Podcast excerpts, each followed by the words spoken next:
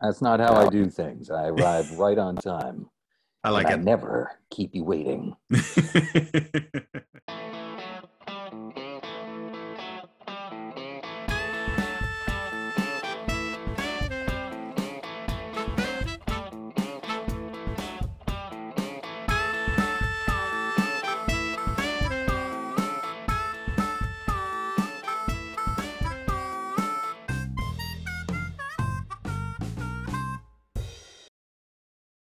Hello and welcome to episode 100 of the Movie Chef podcast, uh, where we make a meal out of movies.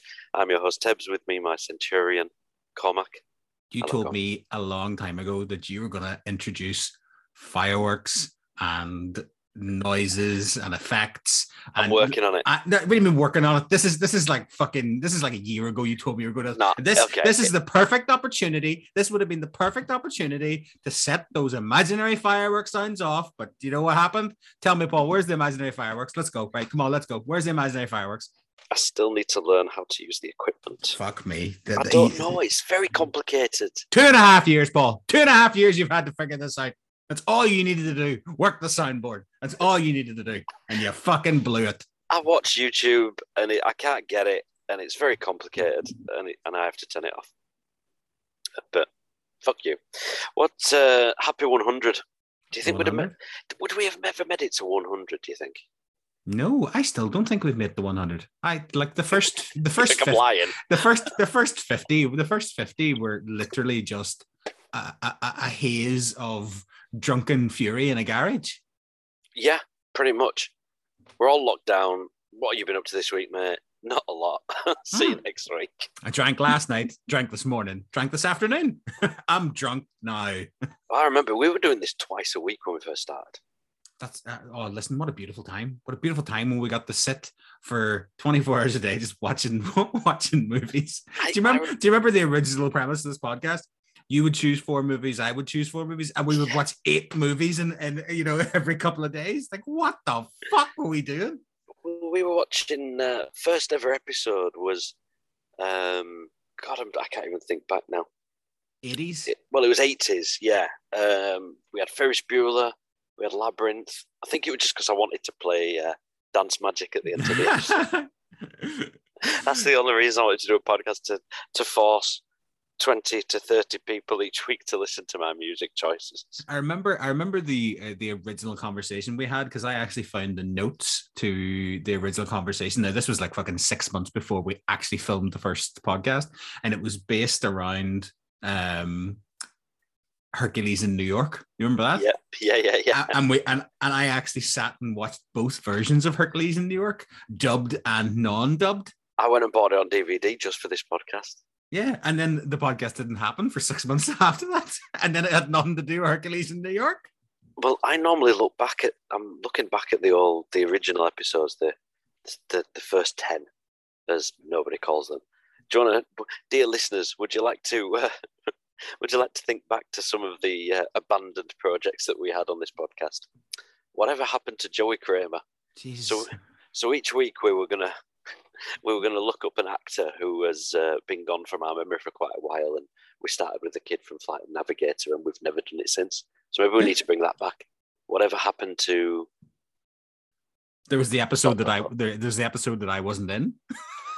There was one episode, yeah, but I've, uh, there was two actually. There were two you weren't in, but to be honest, it was. Uh, that, I'll explain off the air. Um, we did. Um, what did we do? Point Break versus Break Pointless. I can't remember what we called it. yeah, break pointless. Yeah, basically, then Point Break against the shit one, and we were comparing remakes with the originals. And there was a, there was our two hour loving of Hudson Hawk. I remember that. that, that was a, probably my favorite episode. We just again, I wanted to do a movie podcast just to talk about Hudson Hawk. Um, we went down James Cameron's rabbit hole. Yeah, I remember that. It was dark.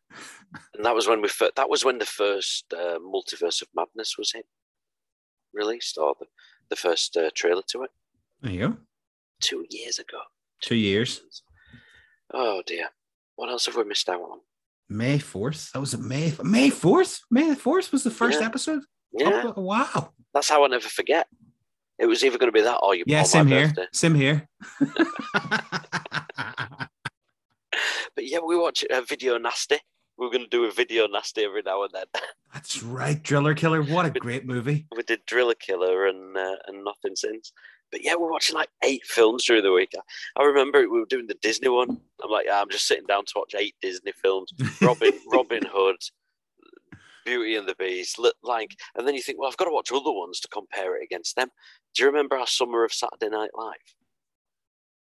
Oh, was that when I made you watch Pat? Fucking right, it was. That was awful. It's a bad movie. Like So bad. There was, I don't know what it was. But do you know what I do you know what I loved about the Saturday Night Live one? I got to rewatch Tommy Boy and I got my son to watch Tommy Boy and he loved it. Of course, it did. I watched it for the first time. Fantastic. Um, we did the Halloween party buffet.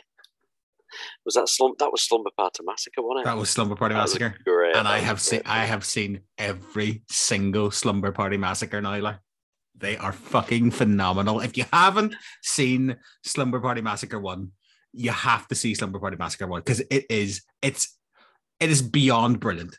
because otherwise you won't have a clue what's going on. Exactly. How are you going to find yourself in Slumber Party Massacre Five? You know, you won't know We what's going had on. we hadn't done a quiz in a while, Oh, the quizzes! I remember the quizzes. So we had the first quiz with the guys from uh, Four Nerds by Nerds. We had the one from the VHS Strikes Back podcast. We had Glyn on uh, for Mhm. one. Um, was there another one? No, there was there, there was the one where we where we put the link Oh. up on Twitter, Yeah. and and the guy came in and like called us dickheads or something, and then Yeah. went away. It just played drum and bass music for about yes, five that's seconds. what that's and what it I'm there was. trying to hang up on him. I'm like, I, I should have learned how to use this before I started. I thought Sia's music was a good episode. I think that's where we actually showed a little decorum about discussing film. Because and I actually learned something from that.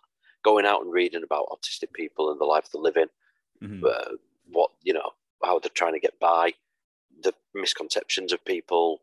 I mean, that film was fucking dangerous in itself, but um, but that was actually quite interesting. I enjoyed that. Um, then we single-handedly destroyed world peace by doing an Irish episode for you Oh, your birthday. and we introduced the, the the phrase green tongue. Green tongue, absolutely. I've heard it a couple of times since. Every time I mention it, people think I'm being racist. Is it racist? It's not. all. Ah, no, It's not. It's green tongue. green tongue. Yeah. Um, How's that racist? We're calling out racism. we call yeah, absolutely musicals. I always think. I always Oh. Again, Oh. the one thing I wanted since Christmas of the lockdown was to have you watching Cats, and your your amusement- cats and jellicle cats, jellicle cats and rum tongue tugger. Oh, shut up, rum tum tugger. Do you, do you know what? Of everything, right? Of everything that is wrong with Cats the movie, James Corden wasn't the worst. Like, like how bad was that movie? Where James was- Corden wasn't the worst thing in that movie. I, I won't even say he was bottom five. I just kind of ignored him for the three minutes he was on. He wasn't even in bottom ten. Nah, Like that's how bad that movie was. can we revisit it? Oh, I don't know, Paul. I don't know if I could uh, like genuinely. It's. Do you remember the movie? Is it Master of Puppets? Yeah, that the horror movie? It kind of so. it kind of reminds me of that. It was where all the kind of puppets come to life. It's as creepy as that is. It, it for me it was like when I think it was Rebel Wilson was dancing as a cat, and then she unzips her own skin, peels the skin off, and there's more cat skin wearing a cat dress underneath. And it's like, well, is that your skin? Are you just are you all wearing fur coats? Do you all have outfits on underneath your fur coats? I just didn't get it. Nah. But they I mean- all they all wanted to die. I mean, seeing Ian Mc... No, yeah, they're all going for a place in heaven. It was X Factor to get into heaven. It was like that film The Island by Michael Bay. Which The which Jellicle... McGregor, the McGregor one. Yeah, they're all there like just waiting to be called to the island. Uh, but they didn't know what was there on the island, though. That's the difference. The Jellicle cats know what's in Jellicle heaven. With Well, they Jellicle obviously God. do because they know how they're going to angelical cats, angelical cats, angelical. Fuck off. I just remember we were chatting about it, and you were you're going through the whole film, and then you're like, okay, there's an hour and a half. Idris Elba's been a bad cat, very bad cat, and then suddenly Skimbleshanks comes in and he starts doing a song. And it's like, how many more animals are you going to introduce? How many cats are going to be introduced to this story? I just like maybe it's just that I just don't get it. Maybe like I I'm very I suppose I'm tone deaf when it comes to musicals. There's some musicals that I like, but most musicals, and that's why I've hold, held back on Hamilton. I know I'd hate Hamilton, and if I hate Hamilton, I'll never hear the end from you. So I'm just never going to see it I don't know how you know you can hit it now. because Paul. I heard I heard one of the songs. Which one? So you don't Uh, remember? It was something to do with Uh, either war or politics, depends which act you were listening to. it was to do with the the pistols with his the guy. The Jewel. Yeah. Yeah, which Jewel? Yeah, but that Hmm. that, that one a great. That one a great. Well, I'm sorry. That's the one I fucking heard, and it was terrible. All right, there you go. It is quite. I didn't pivotal- choose. I didn't choose that one. It was on the fucking radio. I heard the song and I went, "Oh, that's fucking shit." Which fucking radio station's playing Ten Duel Commandments? Yeah, I'm Hamilton. I'm gonna shoot. Uh, What are you talking about? Um, I'm trying to remember what else we did. Well, we did Dark Desserts. Has that been abandoned yet? Can we call that an abandoned project? No, it's not abandoned. Like I, I, I actually quite like them. I Yeah. liked the, I liked the um, calling Robert Wagner a murderer. Yeah, yeah, alleged murderer. Yeah, not No, yeah, the um, murderer, the murderer, Robert Wagner. the, the Is he alleged. dead? You can't, you can't label dead. Is he dead? I don't know. Let's check. Hang on. God, I can't believe this week. Every week is the same.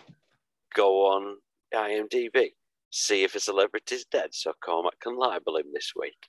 I've seen the Johnny Depp Amber Heard stuff. We're not libeling anybody.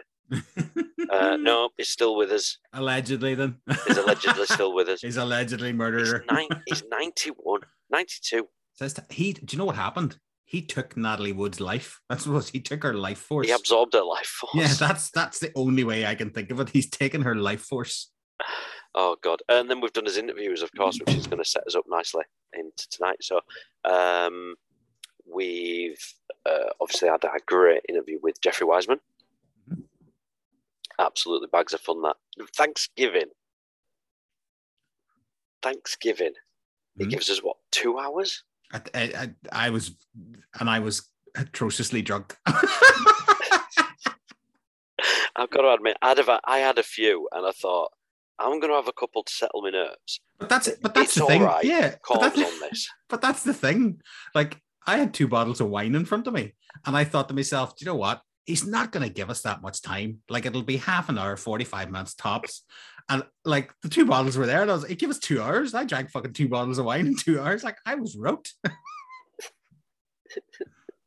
And that's probably why he was on for two hours. He was too polite to say, "Fuck off, lads. I'm tired. Let's go." on." Stop asking me questions. And then we finally got Xander Berkeley after Uh-huh. three months of stalking. I mean, chasing. I mean, emails backwards and forwards. Xander Berkeley, December last year. Uh, that's probably that. That's probably up there for me. I still tell people about the uh, he was in the courtroom with Richard Ramirez. Oh, really? The Night Stalker. I still say that because I, I, he may have said it somewhere else. He may have said it in another interview, but I've not seen it, and it's the first. It's the first time that I ever heard of it, and I was so interested in it. Um, the fact that he was there, um, drawn, you know, uh, caricatures and pictures of Ramirez during the trial, and the fact that Ramirez kept eye contact with him, like that's that's creepy. We're we are we're two eyeballs away from Richard. Sorry, one eyeball away from Richard Ramirez, the Night Stalker. Like that's that's I can't beat that for me. Uh, I tell everybody he's the guy that got stabbed in the milk carton in Terminator 2. Well, We all love to, his own. each, each to their own. Each to their own, but that was fun. And then we had um, Natalia Baden from Planeta Kino Cinemas in Mhm. Kiev. Um, it was March 9th we had that interview. So that was that was like a week and a half after the invasion started. You, your city's been bombed, and she gives us an hour of her time to Yeah, chat to me and you. Very humbling. Um, heard from her since. I think I mentioned it. She's, uh, yeah, doing all right, obviously, but she'll Yeah. be coming back on it. Hopefully, she'll uh, she'll come back on and Listen, Tell us how. she's invited us to the Ukraine. We told her that we wanted to go. She's invited us, and Oh, we're, yeah, I'm- we're yeah, we're in her house. We're I'm- kipping in her house. Yeah, me and you on sofas on floor. We'll take Yeah. turns each night. But she, she's taking us for a pit up in Kiev. I think that's that'll be like a YouTube video of just me and you drunk everywhere. Yeah. Oh, in fact, no. Um, so that leads us nicely on to our episode this week. 100. I wanted a special interview. Sandra Bernhard didn't reply to my DMs. So, Thank- Thankfully, thankfully, because that would have been that would have been a doozy of an interview. Tell us about Rome. Tell us about Danny. Tell us about Bruce. Tell us about Hudson Hawk. Tell us about Hudson Hawk again. You were in Roseanne. Forget it. Tell us about Hudson Hawk. Um, but no, we are very, very happy to welcome uh, to the Movie Chef podcast David Hayter, writer of X Men, X Men Two, X Men United, um, Watchmen, and also the voice of Snake from Metal Gear Solid, amongst a plethora of other material and work that he's done. hmm Voice of King Shark in the Flash TV series. Yeah, I'm trying to think why he wasn't brought in for the Suicide Squad. because James Gunn friends with Sylvester Stallone. Maybe we'll find out. Well, we're going to find out in a minute. So here it is. Here's our interview, uh, episode 100. Thank you, everybody, by the way, for being here from the beginning or joining us and listening back to episodes. It's uh, it makes it all worthwhile, doesn't it? This could be the year 2050, and we could have people listening. Do you really think this planet's going to make it to 2050? Nope. Here's David Hayter. So, eh, very delighted to say, um, welcome to the Movie Chef podcast, writer of X Men, X Men 2 United, and Watchmen, the voice of the one true Snake from Metal Gear Solid, David Hayter. Welcome. Thank you for being here. Well, thank you for having me. it's so sexy. It's so sultry. It is. It's very sexy. I yeah. I don't. And no, I don't really sound like that in my real life. Although the older I get, the more the more snaky I become. See uh, you could you could pick it out of a crowd, even if you were talking your normal accent, you could pick it out because as soon as you as soon as you start talking, it's like, wow, yeah, there it is. it does happen. You know, now and again, I get people to snap their head around when they hear me speak, which is kind of nice. And how often how often when you're out and about do people just notice the accent, or do you slip into it sometimes when you're out and people go, ooh, Sometimes. ooh? well like if i'm uh, you know if i'm buying a video game from a video game store or something like that i can't help myself and they're like you know here you go and i'm like thank you and you know do you give it a wink as well, given it the you know, is there some is there some discount for me? That's- Why, what are you that's talking right. about? that's right uh yes a little bit well the voice itself is a, is a bit of a wink so uh um yeah i don't i mean you know i i just sort of live my life and sometimes people know you know who i am Yeah. and sometimes people don't care and that's just life that is it. We said right at the beginning, the writer of probably the films that kick-started this whole behemoth of superhero. um, writer of X-Men and X-Men 2. Uh-huh. I've got a million questions. Wh- What? How did you get the gig? How was it? How was it feeling? First of all, that you, you're going to have this opportunity to write these fantastic films, or the opportunity to launch these franchises. Well, um, here I'll get an X Men thing in the background there. Uh, that was our X two opening weekend. We made two hundred million dollars in the first week. Um, We me and there. Paul, me and Paul were both there. oh, fantastic! Well, thank you. we, we went to university together and uh, Oh, nice. X Men Two, and we went there on premiere night for X Men Two. Yeah, Oh, fantastic! Well, I appreciate that. Um, you know, it was a very strange thing. My my story is is entirely unique. Um, I was hired to answer the phones on the movie X Men, uh, but I knew the director, and he was concerned about the script, and he was like, "Nobody knows anything about X Men, and the script's horrible, and it's going to ruin my career, and blah blah blah." Um, and I shouldn't say that the script wasn't horrible, but he was concerned um, and uh, basically I, I was like well i know the x-men. I, I you know i read the comic books when i was a kid. I used to pretend i was cyclops and you know uh, i suggested a scene to him and he said good yeah go write that for me.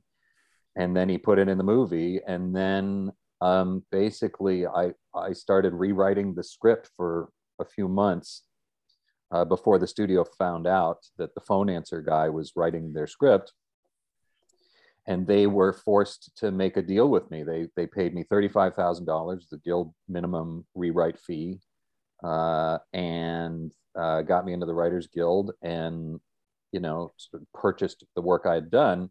And then uh, Bryan, the director, insisted that I come to Canada and work on the film throughout production, and so I did.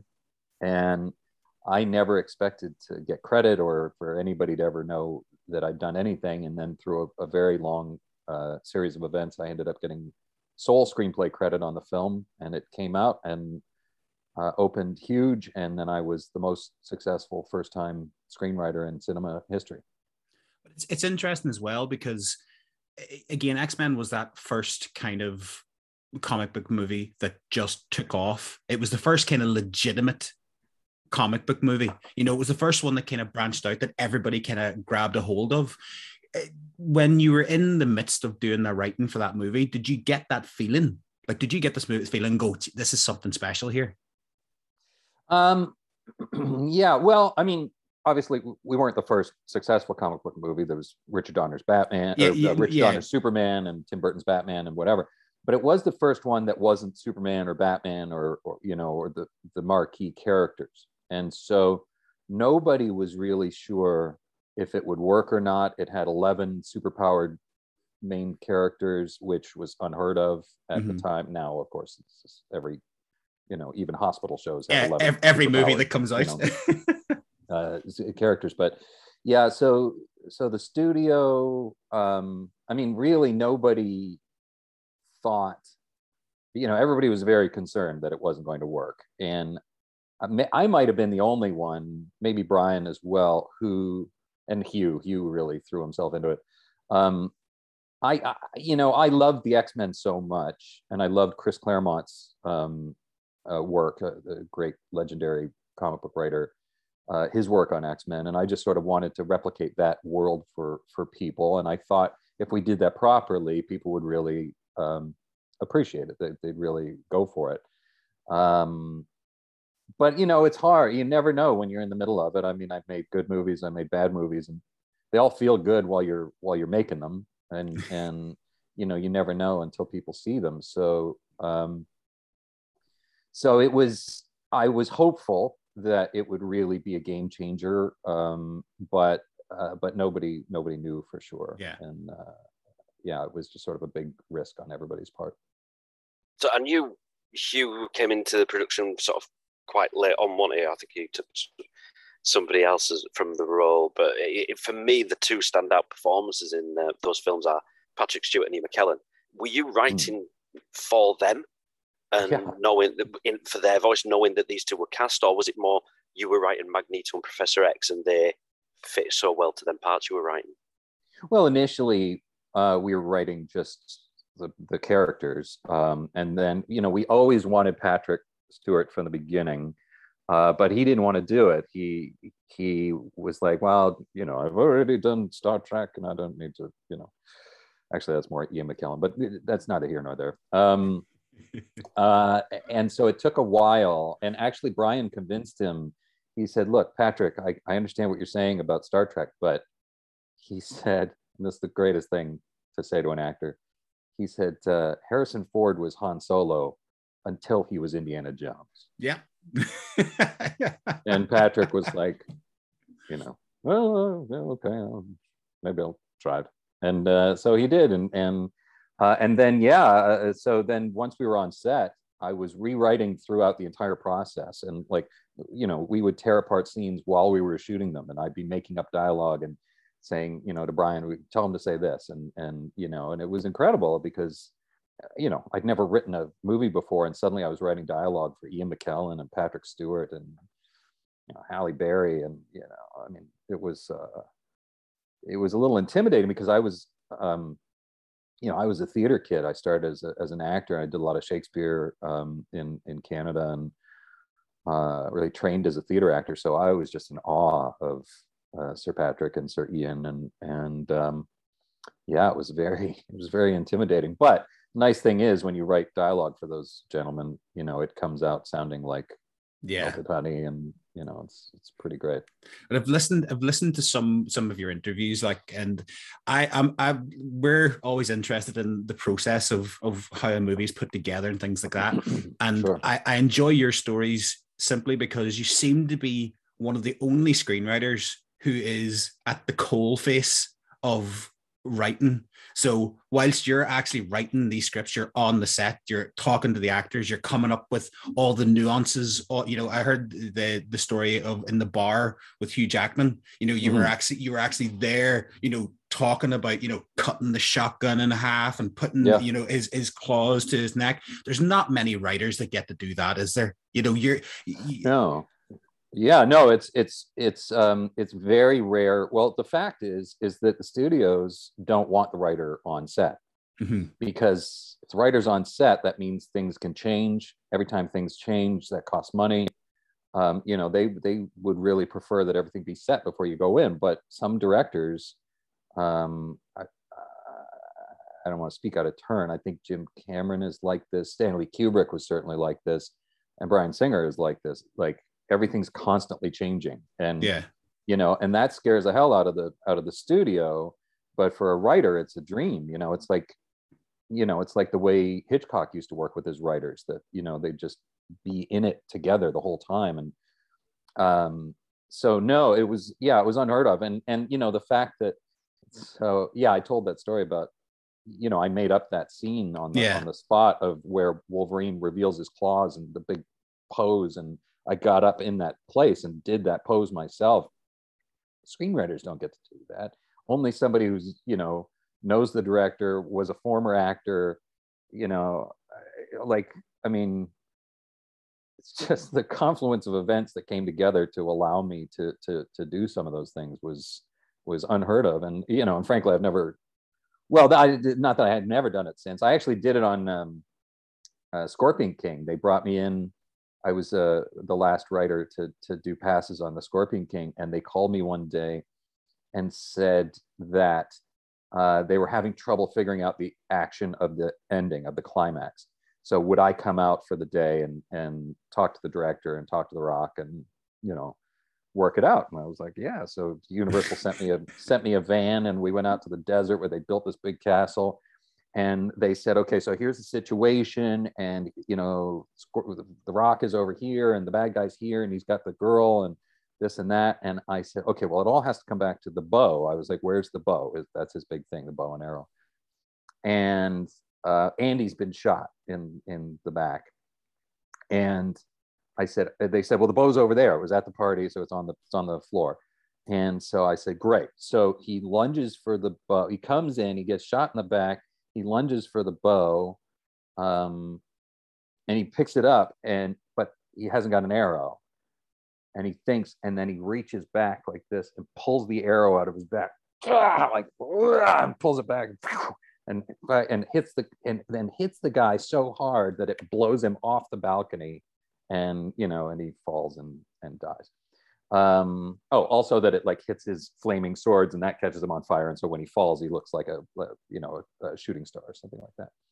And uh, you know, I got I pitched that out with uh, Chuck Russell, the director, and with The Rock, and The Rock was like, "Oh my god, I'm gonna love that," and and and uh, and so we did it, and so, um, you know, yeah, it's very rare. Um, I mean, when I get to direct my own things, I get I get to do that stuff. I get to employ, uh, you know, my fight training and and knowledge of you know stunts and camera and and whatnot but as a screenwriter you very rarely get to do that sort of thing and uh, it was it was very fortunate early in my career to be able to help create some of those iconic moments and obviously that you were brought back for X2.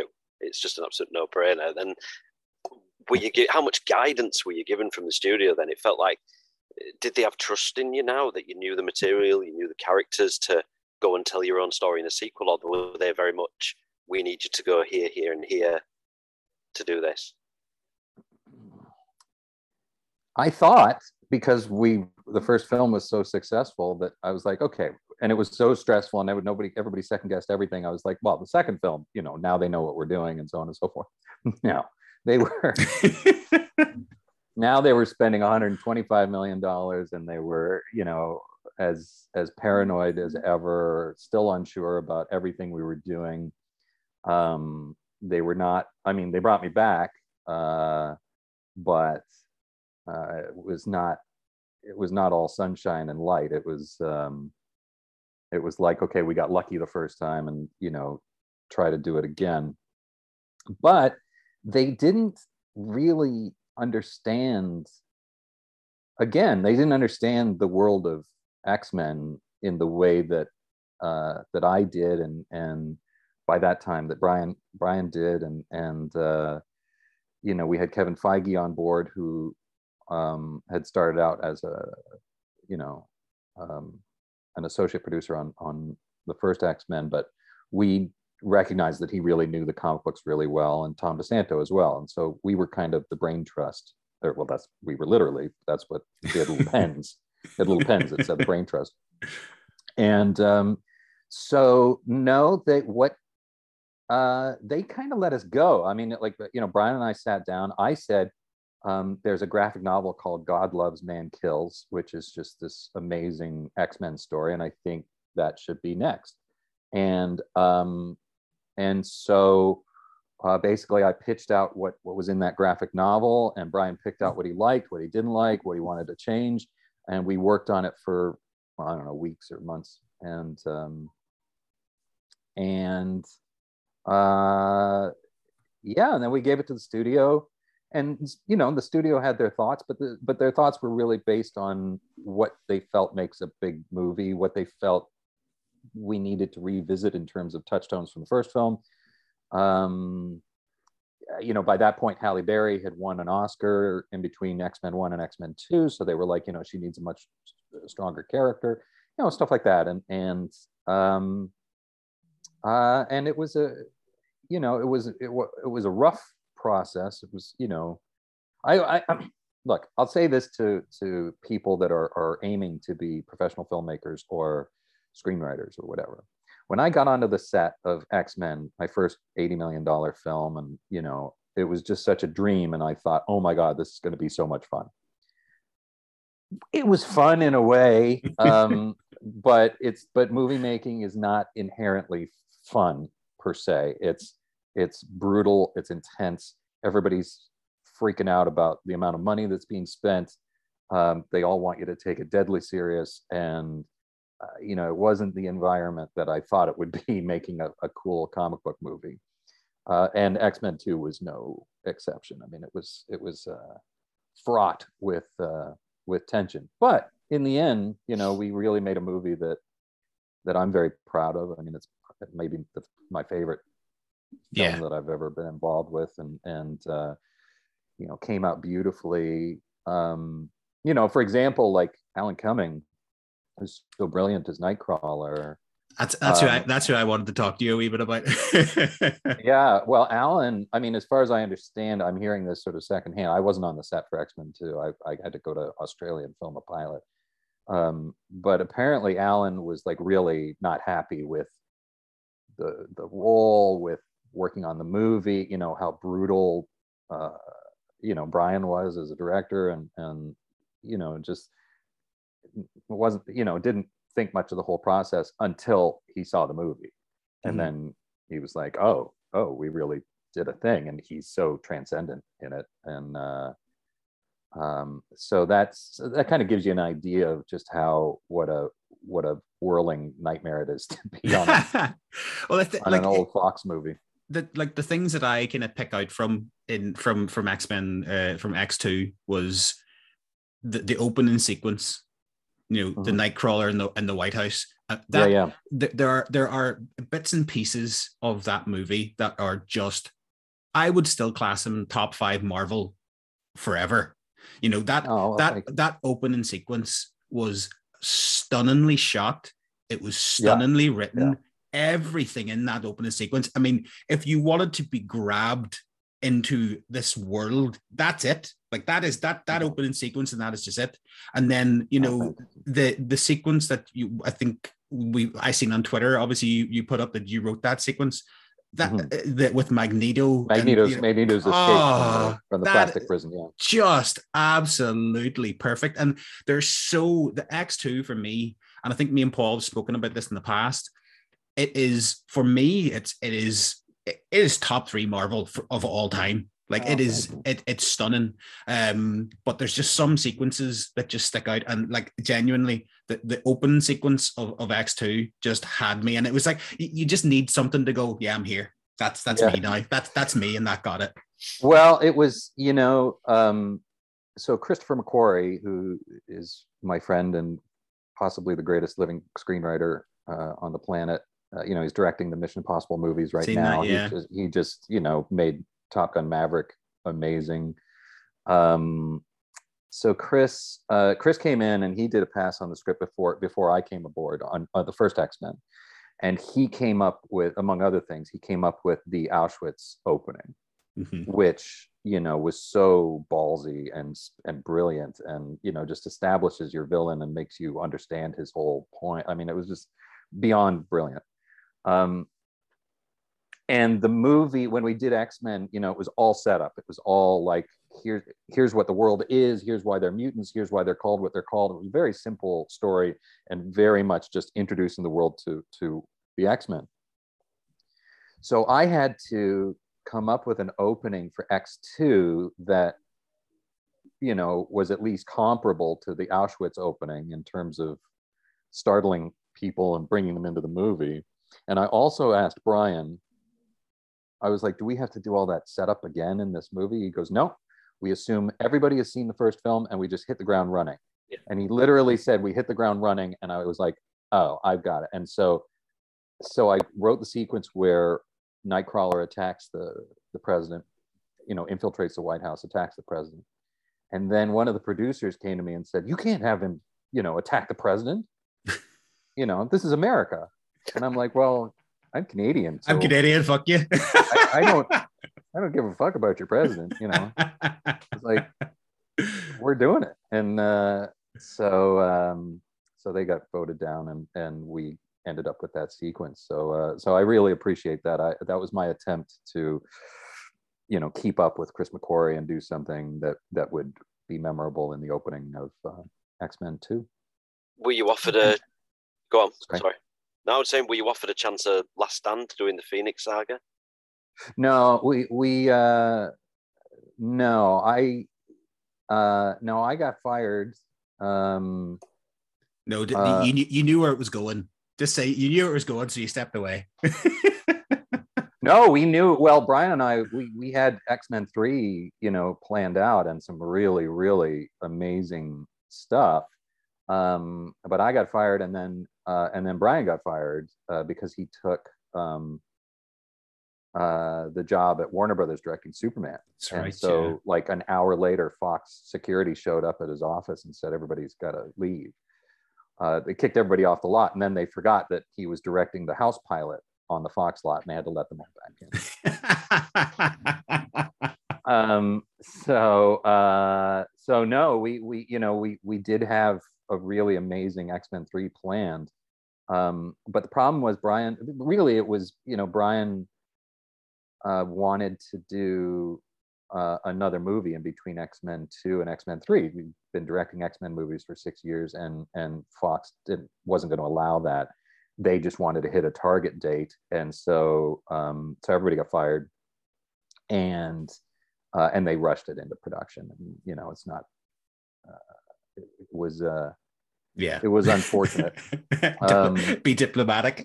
well i don't want to I, I i don't want to blame the filmmakers or or the cast or anybody because it really was a matter of they just said it needs to be done by this date and they didn't have you know they had a whole new group of people and they didn't have a script that was ready yet. And and so so it was really just a matter of of sort of corporate overstep i think yeah. that, that that happened there. And and i really don't um you know want to diss anybody No, but you've you've you've received high praise uh, from another comic book, God, um, when you wrote uh, Alan Moore, the adaptation of Alan Moore's Watchmen.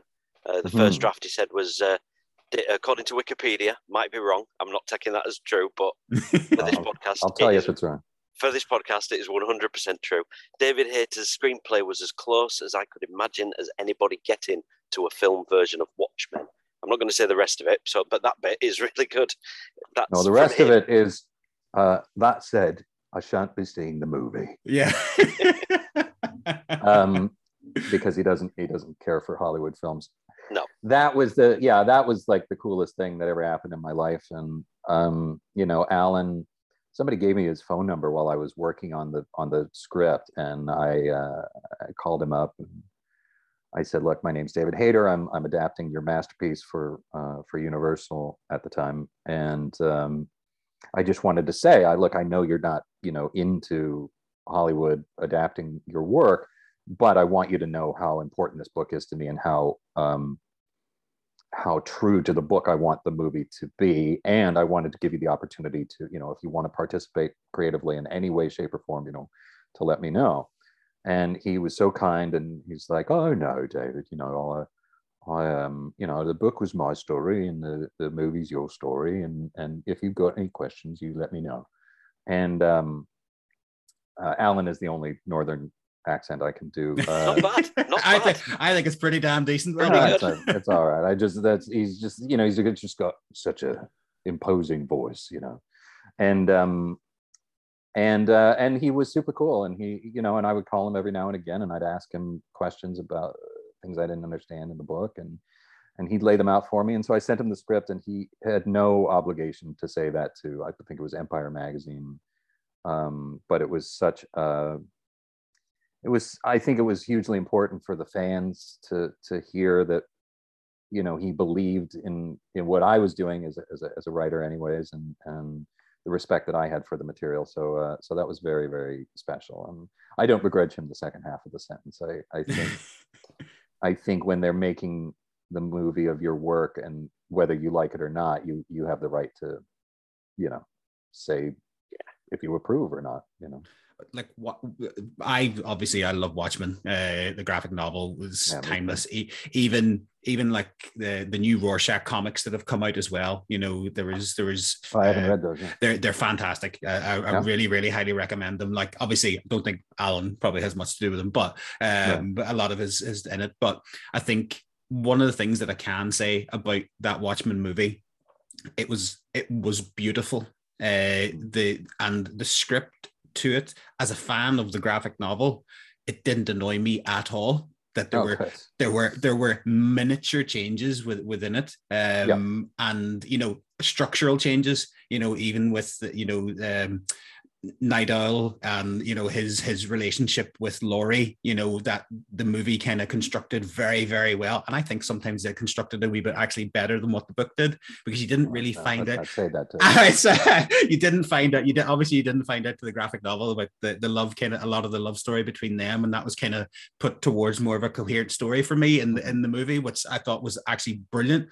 Um, I- I think that the squids. You know, everyone. So a few of the people, uh, like I know, would complain about "Ah, the squid. You know, that wasn't in the movie, and I'm like, well, right, okay, but the squids were never really in the comic book either, or it wasn't in the graphic novel either, because you never actually seen it you never actually seen all that stuff. You just seen, you know, what the, the destruction that had happened, obviously in New York. yeah you see the aftermath and Yeah, um yeah well that was um well thank you for saying i, I appreciate that i yeah, I- yeah well the, the squid had a number of issues um and i love it I, in the comic book the, and the visuals of it are amazing the execution of it is is amazing um the reasons that we changed it uh, well first of all i signed i literally signed my first contract to watch uh, to write watchmen on september 10th 2001 oof.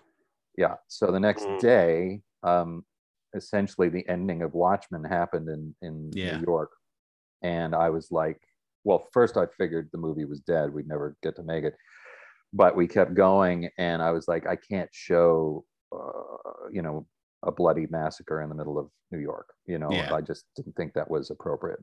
Um so that started our thinking in another way. I felt like people my solution was that um was that uh the in the in the book there's these hiroshima silhouettes that that are being graffitied around excuse me, around the city, Mhm. and um, you know, shadows of people as if they've been sort of vaporized up against the wall, like they are in in, in the Hiroshima uh, memorial. And um, and so I thought, especially with Doctor Manhattan being sort of an avatar of nuclear power and all that stuff, wouldn't it be cooler if um, that's what happened to people that they were sort of vaporized and Yeah. you saw the the shadows of them and that that sort of fell out of the final version of the thing but that also led to um, to dr manhattan you know spoilers being the crux of the matter as opposed to the the giant squid oh and then the other thing was because like the movie's already three hours long i can't set up this island full of secret artists and Yeah. geneticists and so on and then this teleportation of this creature you know it was just an element that was so um it was just a whole big thing on its own deserved its own sort of story and movie and we just didn't have the time for it. And so it was it was a it was actually a physicist friend of darren aronofsky's. Darren was attached to direct for literally a weekend. Um and i flew to new york and i talked to him and then paramount told me he couldn't do the movie because he was he had to finish the fountain. Um and they wanted it quicker. You know it was a whole big political shuffle. But darren wrote me and said look my buddy is a physicist and he came up with what i think is a really good idea. And he um, suggested that dr manhattan be the the the um, the MacGuffin in the end, and, and Yeah. uh, and I w- and I just thought that was so brilliant because it's already woven in. I don't have to, you know, we've been setting up Doctor Manhattan throughout the entire movie, um, and it just fit better. And it that's the one, you know, my goal for Watchmen was take every badass moment, bit of dialogue, visual that you can, everything that you can keep, keep. Um, and so that was the thing, and and really the only uh, big transgression against that was was the ending. Um, but those are the reasons why it, it's uh, Yeah. I, th- I think the scene, the Rorschach's scene at the end was was, was fantastic because in the even in the graphic novel, as, as how beautiful that it was was drawn, you know, with Dave Gibbons and and, and Alan Moore, how beautiful it all Yeah. is. That Rorschach's death in the comics comes in like maybe three uh, tiles, uh, but the one at the, in the movie it it lasts and it gives you that wee bit more of a of a feeling, you know, of Yeah. pain and anguish that he has in it. And I thought it was again, I don't want to say it better than the book, but it was it, that that that. well, that you know, look, you can do things differently in a in a yeah, in a movie, and you can. And the one thing that you really have the advantage of is human emotion. And Dave Gibbons, I mean, uh, you know, the image of Rorschach, you know, saying "do it" and the tears Yeah. rolling down his face. I mean, that's burned into my my my mind. Oh, it ha- has been since it was created. Um, you know, but in a movie, you have flesh and blood actors who are suffering, and and you feel it, and and so you you uh, you know you have certain advantages um, there. But uh, it's very kind of you to say. I mean, I I really feel like the impact of of both is is pretty equal as far as I'm concerned. It's you know, my only desire was that we catch and ca- you know that we express that moment, as you say, of Rorschach's pain, anguish, his inability to back down. Mhm. You know, he can't. He knows he knows he has to die. He knows Yeah. he's going to die. He one track mind. Yeah, he shouldn't, you know, that he that that the only justice is that he gets through and, and tells the truth, but it's not going to happen. And he has finally worked himself into a corner where he will not survive and he and he realizes that. And and so that was the um that was what we were hoping to capture. And I think I think Zack uh, and and Jackie Earle Haley did that Yeah. beautifully, spectacularly. and Patrick Wilson's so good, you know, just you know, falling apart at the at the oh yeah, uh, yeah, he can't do anything, you know. But you know, Nite Owl's character, you know, to to to your point about the love sequence and or your you know the love story and all of that, you know, Nite Owl is the only real human in the story. I mean, like none of them really have powers except for Doctor Manhattan, but they're all sort of comic book avatars, you know, Mhm. the comedian uh, Adrian, you know, they all have these crazy outsized egos and grandiose views of who they are and, and the world and whatnot. And Dan is just a guy. And the fact that he's impotent is reflective yeah. of all of us woeful humans who can't affect change in the world and just have to watch in in pain and horror as as these powerful people do these horrible things and and so that moment was really uh, huge for me very very important for me how important was maintaining the structure because I, I have sent out a tweet and I'm, I'm almost embarrassed to say I really didn't like Watchmen when I first saw it I was confused okay. by it I didn't understand it oh no no but had you had you read the book or, or no? No, no, no. I'd read people basically said it's going to be. Eh, I'd read that it was going to be very difficult to be adapted to screen, and that was almost shitting on it before it even came out. So I kind of mm-hmm. maybe went in with a misconception that it was going to be this mess. But every time I've watched it, and I feel compelled to keep going back, I've just loved it more and more. And it's oh, and it's the world building and it's the structure around it, and you can't tell it in that normal linear form where you you, you start with the old the old crew and move forward. You've got to go back in time. You've got to be showing the flashbacks. You've got to show these alternate. Uh, how important was that when you were sat with the script getting ready to write this story? Well, that was hugely important. I, I you know, um, they would at the various stu- we were at four different studios um, bef- before we were it was four studios total over a course of nine years developing that movie and you know they would always get to a point the point of the story is that it's or the point of Watchmen is it's not a fun superhero romp. No. It's a dark, twisted, utterly brilliant analysis of power and darkness and and psychosis and and ego and uh, I, I and rape and like I mean you know and so Ch- child murder yeah. yeah. oh yeah child i mean it's like it's not it watchmen is like it's like a kubrick film you know kubrick doesn't care if you enjoy it the first time through yeah. you're probably not going to enjoy it the first time through all he cares about is making a brilliant story and you can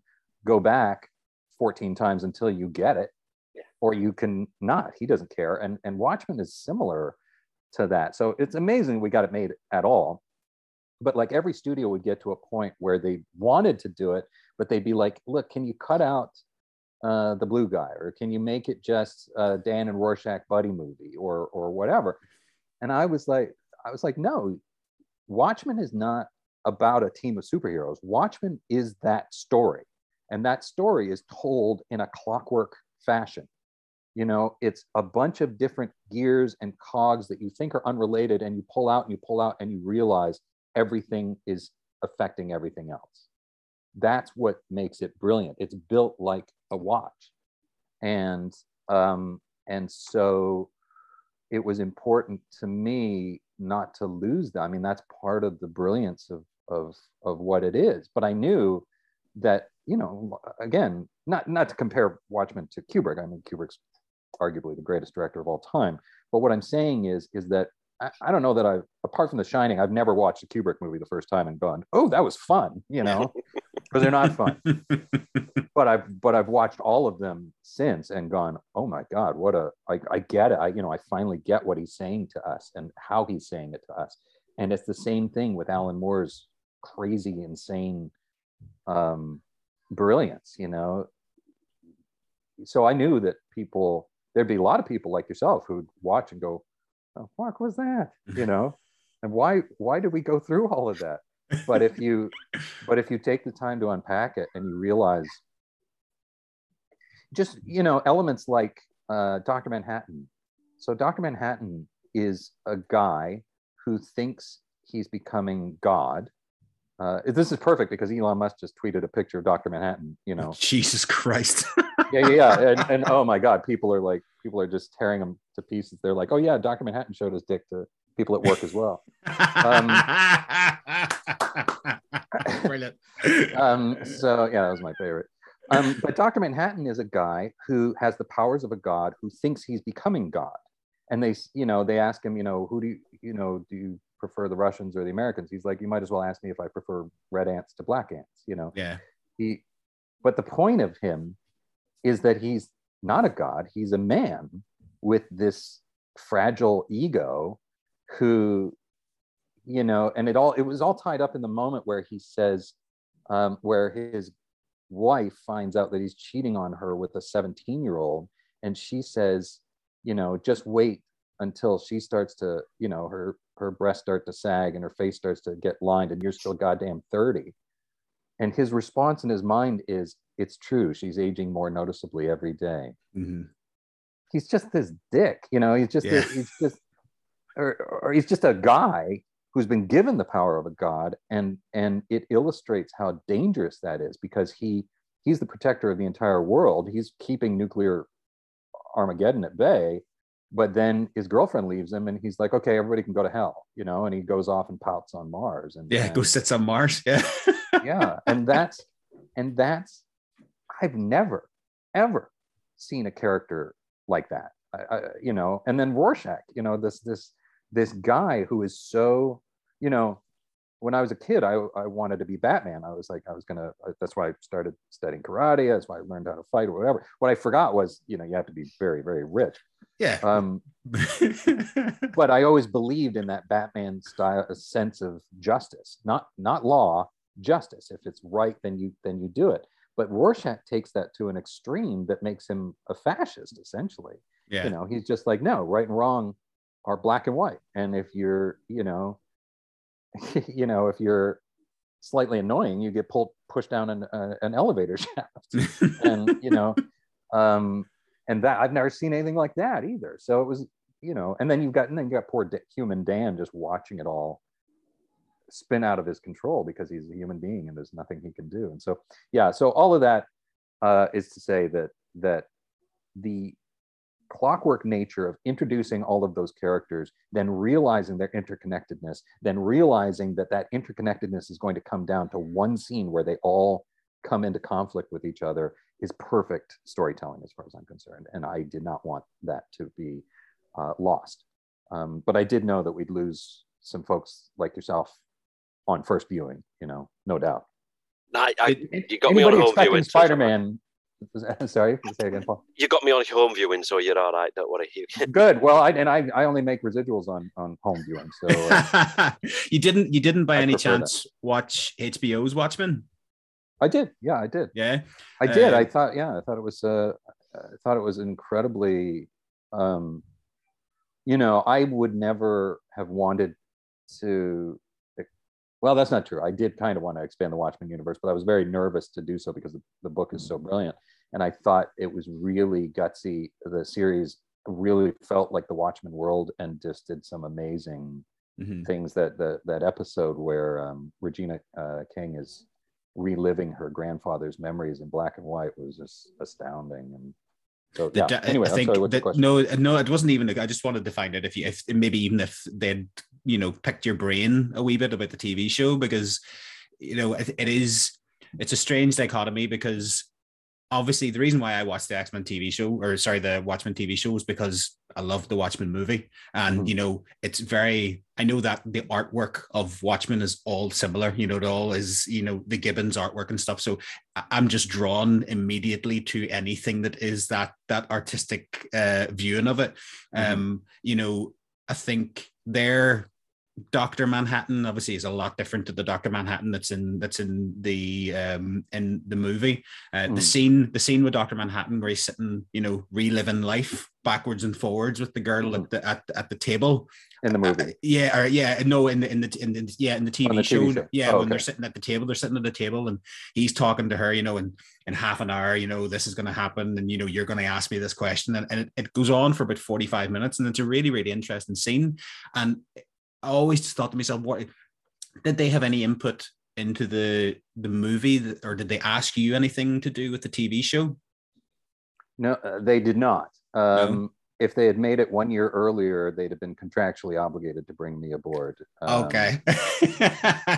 sadly, sadly, that that was not the case. But um, you know, I saw the first time I saw the movie was uh, a screening at Warner Brothers, and it was just like eight of us, and it was me and Zack and uh, and Damon Lindelof was there, and we we met. You know, Zack said, "Oh, David, this is uh, Damon," and and I said, "Are you Damon Lindelof?" And he's like, "Yeah." "Are you David Hayter?" And I was like, "Yeah." And um, eh, you know, and that was and that was pretty cool. But I think um, I think Damon, you know, obviously was a massive Watchmen fan and wanted to take it on on his own. And he I had a vision for it that was uh, far beyond what I had imagined for the world, and and uh, uh, and it was pretty cool what they did. So I wasn't. Uh, I was only bitter about it in that I would have loved to have participated. But, yeah. uh, but I think also Damon probably wanted to do things that were different for the movie and you know take it in his own directions, and and that's perfectly understandable as well. So you've, uh, I think it's public knowledge you're quite uh, a fan of the Black Widow character from Marvel, a fan of Black Widow. You've written a sure a screenplay. Yeah. I think it's other things quite close to your heart, but that's that's been done now. Um, is there a, a, Marvel character or a DC character you, you'd want to tackle? What would be your dream project over the next couple of well, years? Well, uh, you know, I mean, well, Daredevil was was my favorite, and I really, I actually begged um, the people that control the rights to let me do a show before they made the the Netflix show. And then they made the Netflix show, and I thought they did a really good job. And they adapted the things that I wanted adapted, you know, which is the Frank Miller run on Daredevil. Uh, so that was a dream. Uh, Sandman, I really wanted to do, and I had talked to um, Neil Gaiman and Johnny Depp about being um, about being Dream, and uh, that was something I really wanted to do. Um, so obviously, those are two that already got made, uh, and I can't really talk about the ones that I still dream about or, or you know could happen because if I mention them, they it becomes a whole no, that's fine, a whole thing. But um, but those were two that I uh, you know I love so much. I you know I love Sandman. I just think it's so brilliant and. Uh, that's just a world I wanted to uh, to live in. So uh, hopefully that show will be great. Sure. I sometimes forget that when me and him have conversations saying which comic book would you movie would you love to write? We can talk about it with you. You could actually be writing these comic book films, and there's contracts in the studio. So, and yeah, well, and if I say it, then other writers are like, "Oh yeah, that," and then uh, or or other executives go, "Oh, yeah, we should." It kicks things into motion yeah. that that are unpleasant. and make things difficult for me. You know, I don't, I don't know if you saw the whole kerfuffle, but I, I said something about the new Daredevil series getting picked up um, mm. at a Comic Con because I thought I had read that, but I, I, guess I was mistaken. And then it went around the world, and uh, like David Hayter confirms the Daredevil series is coming. I'm like, no, I confirm it. I don't, I don't know anything. You know? Does that not does that not piss you off that you have to just sit and watch every single word that comes out of your mouth? Yeah, yeah, it's it's like yeah, you can't I, you can't profess your love for anything. You can't you can't say it. You know, David Hayter said this is. You know, oh no. yeah, it's frustrating. Well, and and you know, and Snake is a big part of that because I you know I have a lot more. I have nearly two hundred thousand Twitter followers. I mean, I have a lot more quote unquote fame than most screenwriters, and yeah, because I just like to talk off the cuff like we're doing. You know, talk about movies, talk about this and that.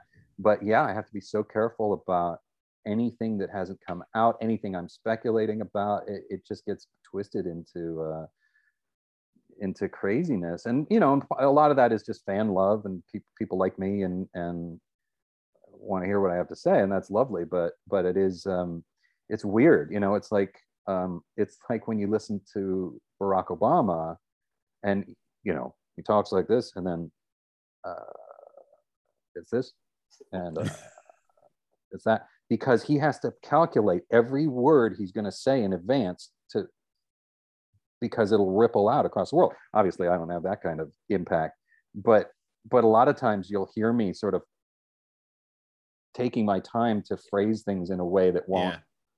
make people go crazy on the internet so um yeah that's a little that's a little frustrating but i mean look you know i get to be i get to be a semi-famous artist who lives telling stories so who am i to complain and you've announced recently you're going to be uh, another Comic Con coming up. Where, uh, um, forgive me, I didn't have that. I have got, I've got a few. I'm doing. Um, let's see. I'm doing. Uh, I'm going to be in Pasadena at the Avox uh, thing, uh, July second and third. I'm going to be in Hartford, Connecticut in July. I'm going to be uh, at the Edmonton Fan Expo, Toronto Fan Expo, and I'm going to Chicago in in uh, July as well. I think. Did you not tell me you're in the UK in December? Is it? Oh, I am. Yeah, yeah, yeah. And I'm doing uh, going to going back to Manchester. It's my third appearance in Manchester. I think they they get so drunk in Manchester they forget that I've been there. I'm about I'm about 30 mile down the road. I'll be there. I'm Well, take, over. take, a, take an Uber. Don't you know? Don't drive. we're taking um, we're taking you out around Manchester.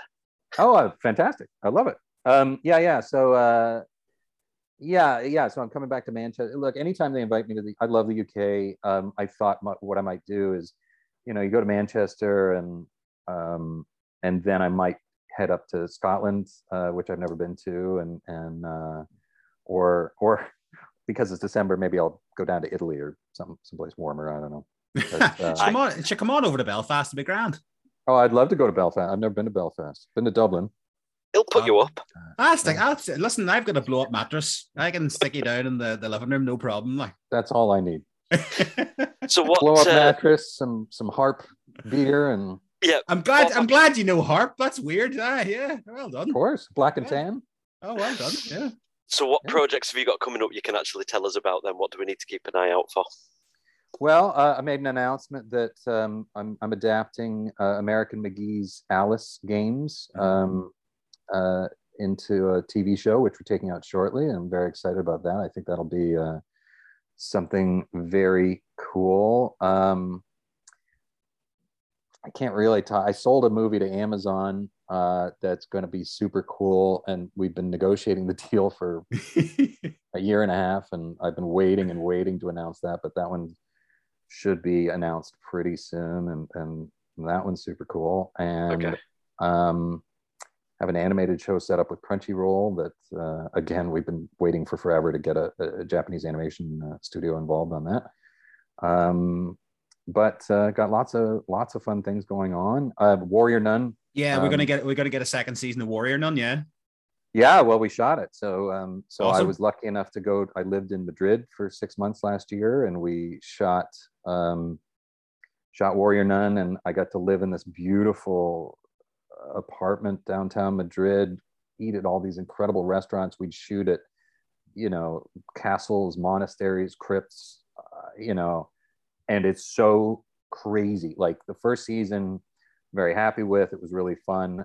This season we were like we are blowing the doors off and uh and we did and and we we made it so much bigger and crazy. I mean it's just insane. So i'm very very excited for people to see that. It's in post right now.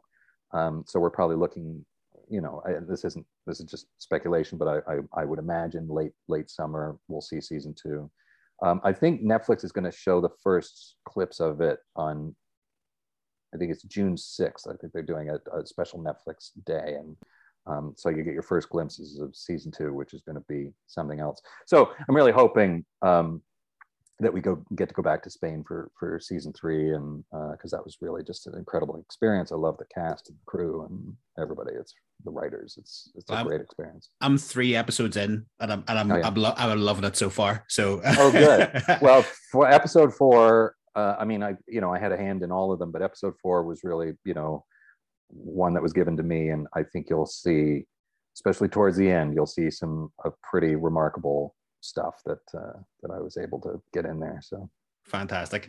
Fantastic. Well, where can everybody find you on social media? Just before you leave us, tell us where we Uh, well, you. really, I'm mostly. I mean, I'm on Twitter uh, at David B Hayter, um, and that's where I do the, the bulk of my social media. Uh, I'm on Instagram at the David Hayter, uh, but I, I don't really post too much. I don't really understand Instagram. that's that's kind of like us on Instagram as well. Yeah. well, I'm just like, uh, what, do- what, do you want? Pictures of my food? You know? like, yeah, I you see. know. I don't get. I don't get that. I don't get why people take pictures of food or pictures of their dog seven thousand times a day. It's like, oh, okay, Yeah. there's one. I don't mind the picture. dog ones. The dog ones are kind of fun.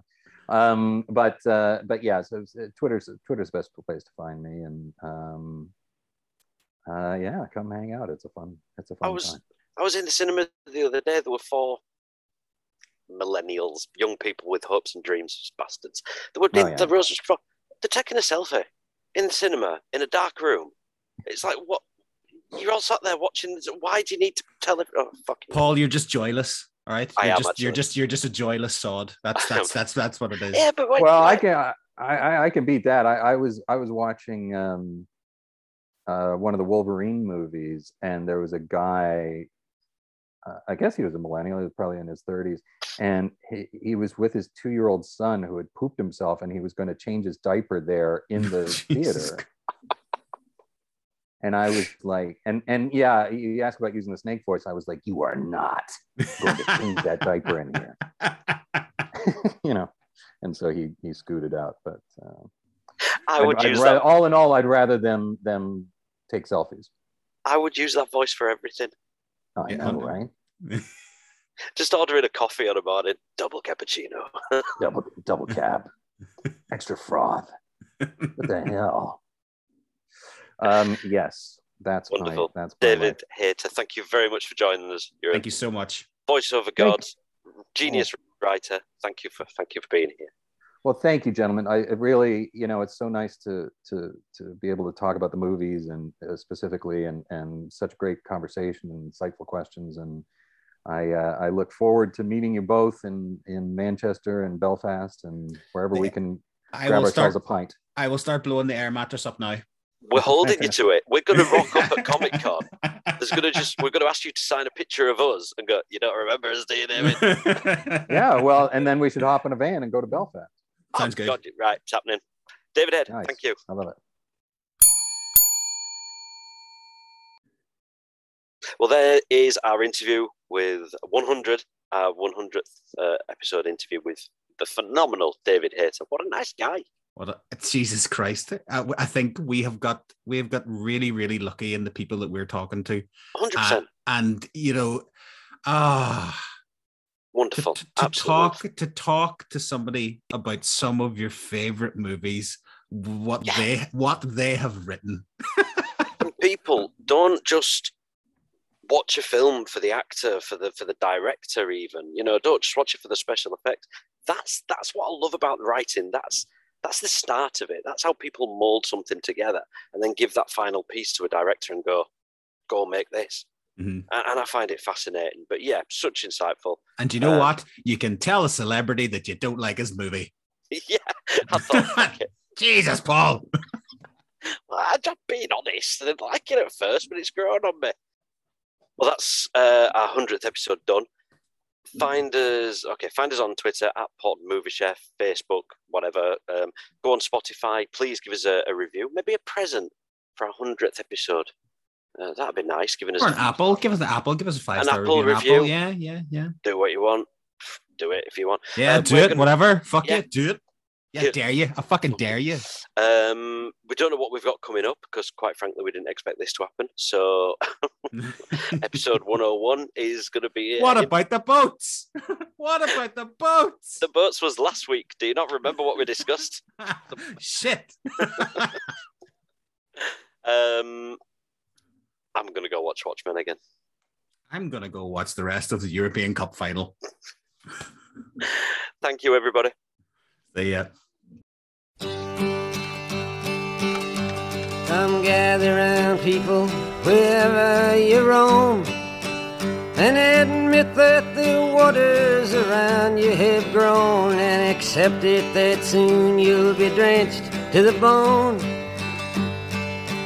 If your time is worth saving, then you better start swimming or you'll sink like a stone.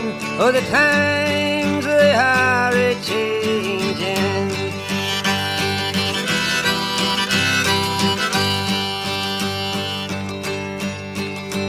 Some writers and critics who prophesize with your pen. And keep your eyes wide, the chance won't come again. And don't speak too soon, for the wheel's still in spin. And there's no telling who that it's naming. Was the loser now will be later to win. For the times they are a changing.